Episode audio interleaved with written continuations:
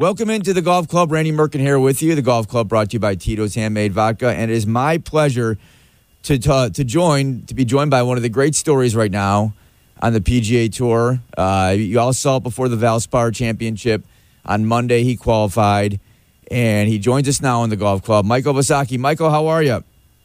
Good. How about yourself? I'm doing well. So. So Michael, if everyone doesn't know your story, and I don't know how you don't, because it was so awesome to watch you call your dad after you made you made what a, ten foot putt to qual Monday qualify at the Valspar. Is that correct?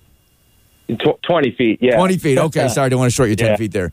Uh, don't don't start. so so you you've been uh, first of all talk about that moment and then the, the phone call which is now infamous uh, where you call your dad and everyone gets emotional watching it. So t- talk about uh, that day first of all. Yeah. Um. You know, after I got done playing, I was uh, pretty sick to my stomach because I thought I missed an opportunity to make it into the tournament without having to do a playoff. But you know, things happen. Went to a playoff. Uh, you know, everybody talks about the putt, but the real most important thing was on the first playoff hole, uh, getting up and down from 107 yards to continue to have an- another opportunity on the next hole. So, you know, hitting the shot from 107 yards to four feet and then making it, that was, uh, I felt like that was a lot more important than, you know, making the putt. Um, but obviously got a good read from the guy that I was playing against and we read it, we read it perfectly. And as soon as I made it, I literally just wanted to drop to the floor, you know, because all the hard work that I put in the, since I've been pro and since it, I was a really young kid, you know, and then being able to call my dad, you know, tell him that I made it to see his joy because of all the hard work that we've put in. It was uh, truly unbelievable, truly special. You know, and um, I have a son, and I share with all of his great sports achievements. Nothing like what you've done, but um, how emotional was that? I mean, like even before you made the phone call, when you're dialing those digits, uh, like how emotional were you? Yeah, I I was emotional for a good three hours, honestly. You know, on after I made the putt to going home, I, I had a hard time, you know, believing that, you know, I was going to get to play my first PGA Tour event. You know, it was uh, it was unreal. You know, because I've had a couple close calls, and you know, I'm I'm waiting when the day is going to happen. And you know, for it to be like that, it was uh, it was unbelievable. So, so we we talked before we got started, and I know you've played on a lot of tours. Um, Mhm. And what was it like when not only teeing off on Thursday at Valspar, but like just I, I got to imagine when you're playing on a, P, the, a PGA Tour stop, like just how you're treated and the amenities and the things you get that you wouldn't get at these other uh, tournaments you're playing in was was just yeah. mind-boggling. Well, I mean, first off, we don't have to pay for practice rounds. You know, that helps.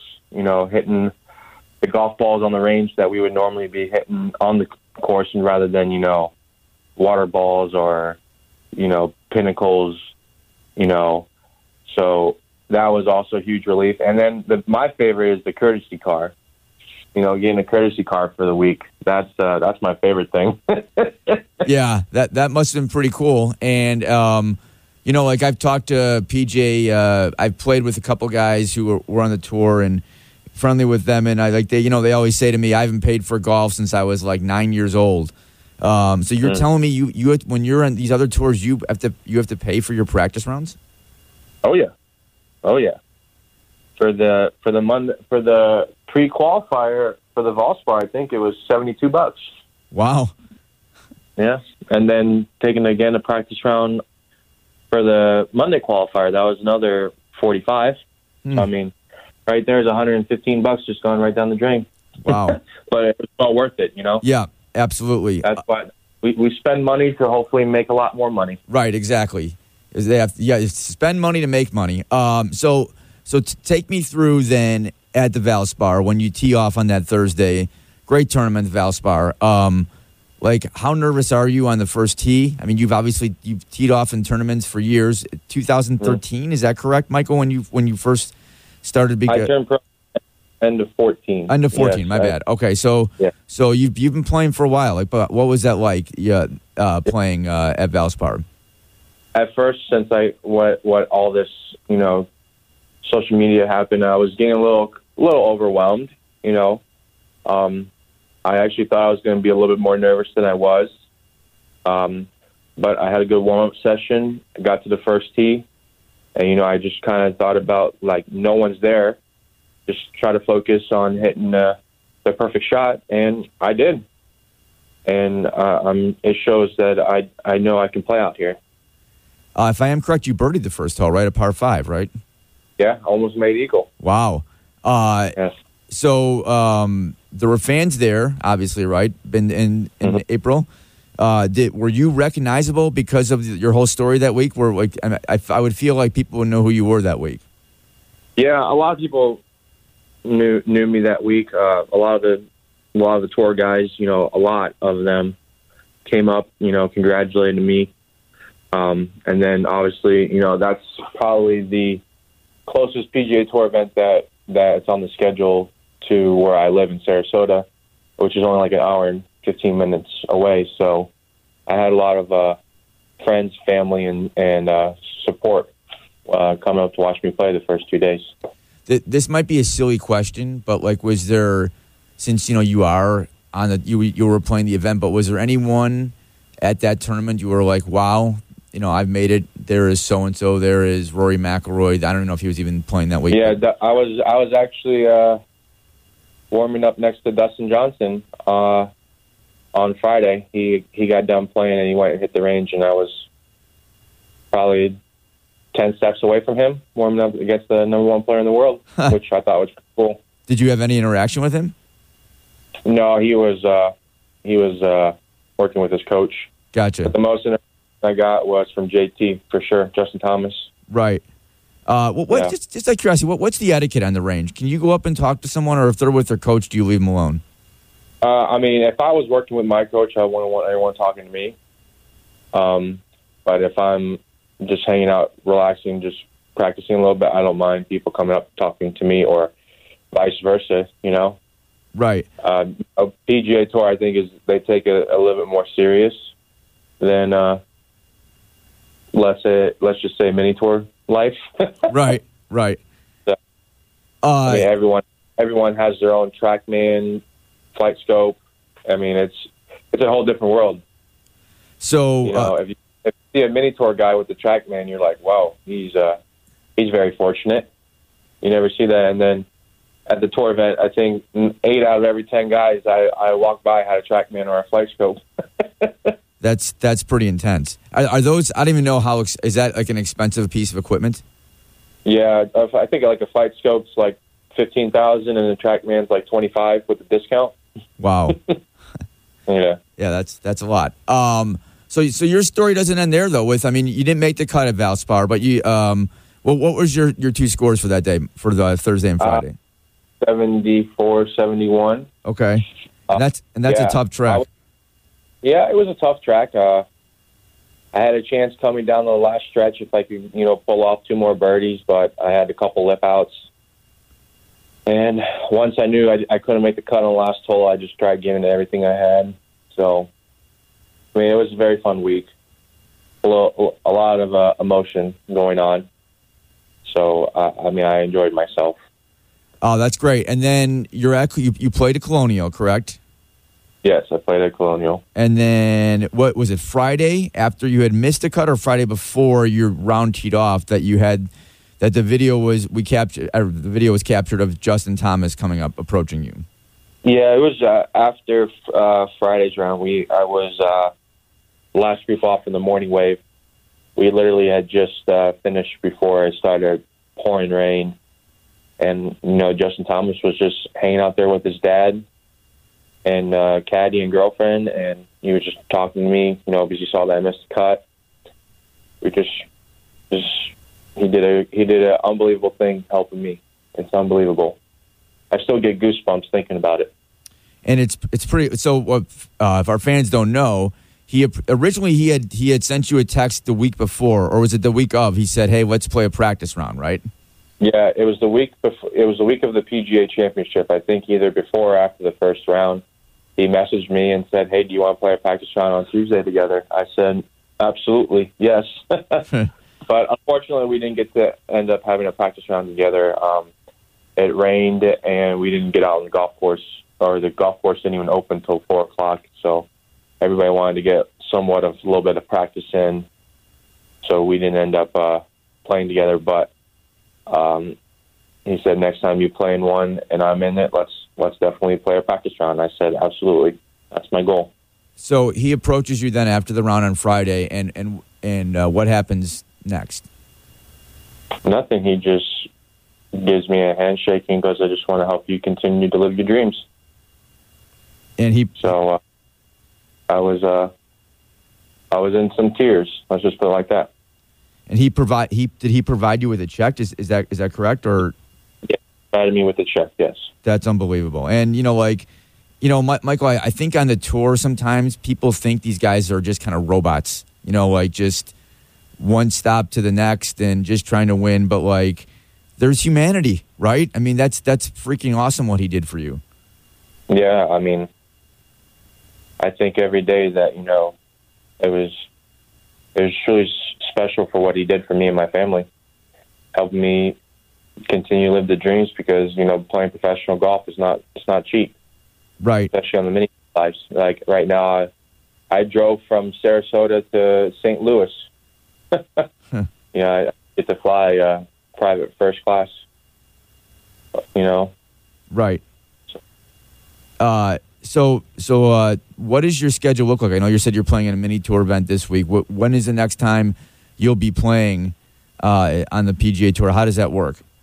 Yeah, so I have to pre-qualify and Monday qualify, just like I did for the Valspar. Um, uh, looks like the schedule is going to be out for me going to do the John Deere and the and uh, the Barbasol. So as long as I play well in those Monday qualifiers, then I'll be back playing in the PGA Tour event pretty soon. That's great. Have you have you, not, have you ever been to the Quad Cities? uh, no, I have not. It's a it's a great event. I've never been there, but I watch it every year, and the scores always. It seems like it's always uh, people go really low at that tournament, and it's uh, Yep. it's a lot of fun. Yeah, so hopefully uh, game shapes up and we'll be able to get out there pretty soon. How, how are you playing right now? Yeah, good. You know, making a few swing changes for the better to get me ready for uh, Q school, hopefully, in uh, month of uh, October. Uh, all right, so I have to ask you. we- We've gone through like th- your recent history, how you made the Valspar, and and and the meeting with Justin Thomas, and how emotional it was for you. But like, just just take us back. Like, how tough is it? Like, you know, um, I'm even like amazed sometimes the, the guys on the PGA Tour, the travel they go through. But like, for someone like you, Michael, and you said it's uh, end of 2014 is when you turned pro. So we're talking Mhm. around the h- how tough how tough a grind is it uh, to, to try to, to try to keep, chase your dream? You know, it, it's just I always say, you know, if I start playing well and and you know make a little bit of money, that I can go travel and do a little bit of bigger events. But if you're not traveling and you're just staying local, you're not going to get any better. Um, you know, it, it's expensive. You know, hotels are 100, 150 a night, depending on where you stay. Um, food for three, four days. Uh, gas, two to three full tanks, uh, practice rounds, entry fees. I mean, it adds up. You know, you, you think that if you play well in one event, that you make a few grand, but that few grand, you know, you're pretty much hopefully trying to go out and make more money. And then if you don't, then you're right back in the same spot that you started. Do you uh, do you have uh, a, a normal caddy, or do you pick a caddy up at each tournament? How does that work? No, I don't have to have a caddy in uh, Okay, in, in these mini tour events. I just normally carry the bag or push the cart myself. that's that's kind of crazy, isn't it? Like that, you know, like you, see, uh, even like the Korn Ferry has caddy. So do you like not having a caddy? Would you prefer to have a caddy, or do you kind of just like being on your own out there in your own element? I mean, it, it's a little bit of both. You know, most events I play in are riding, so I really don't need to have a caddy. hmm But for you know bigger events, I, I will definitely have a caddy. But if I don't need one, then you know eight out of ten times I, I'll just do it myself.